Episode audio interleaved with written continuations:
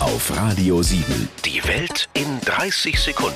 Von und mit Jan Zerbst. Wenn das Pärchen am Abend beschließt, Jetzt machen wir schnell noch alles schön und dann machen wir es uns gemütlich. dann legen sie los. Sie wäscht dann noch schnell ab, räumt die Schuhe in den Schuhschrank, bereitet für den nächsten Tag die Kaffeemaschine vor und eine Waschmaschine, schminkt sich ab, wischt nochmal den Spiegel ab, macht eine To-Do-Liste für den nächsten Tag und eine Einkaufsliste, schließt die Haustür ab, zieht sich was Bequemes an, legt Klamotten für den nächsten Tag raus, fertig und ab aufs Sofa. Bei ihm ist der Ablauf vorm Gemütlichmachen etwas anders.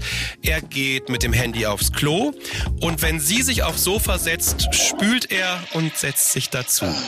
Radio 7. Die Welt in 30 Sekunden. Jeden Morgen kurz nach halb acht und jederzeit zum Nachhören Auf radio7.de.